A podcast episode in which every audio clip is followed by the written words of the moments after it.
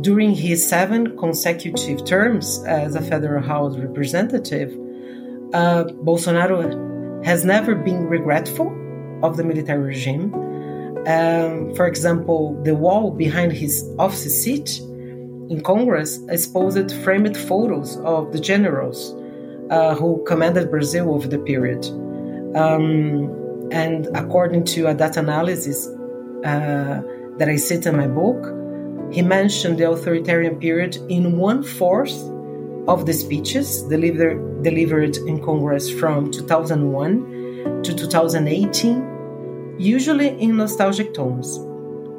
And moreover, uh, Bolsonaro has often referred uh, positively to other violent authoritarian Latin American governments, such as the Chilean dictatorship under Augusto Pinochet, uh, the Paraguayan regime under Alfredo Stroessner, um, and the Peruvian government under Alberto Fujimori. So, my name is Leda Balbino. I'm a journalist and researcher in Brazil, and Nowadays, I'm working as a deputy editor uh, at the foreign desk of O Globo newspaper, but I've I've worked uh, to other uh, news media in Brazil uh, as Jornal Folha de São Paulo, uh, Folha de São Paulo newspaper, O Estado de São Paulo newspaper, and also Globo News, that is an all news TV.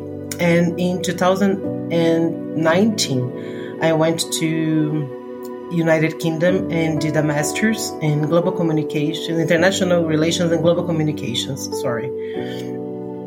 And that's where I started to do the research for the book.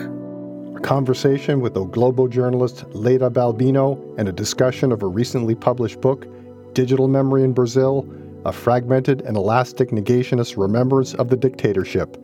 Next on the November 7th episode of the Realms of Memory podcast.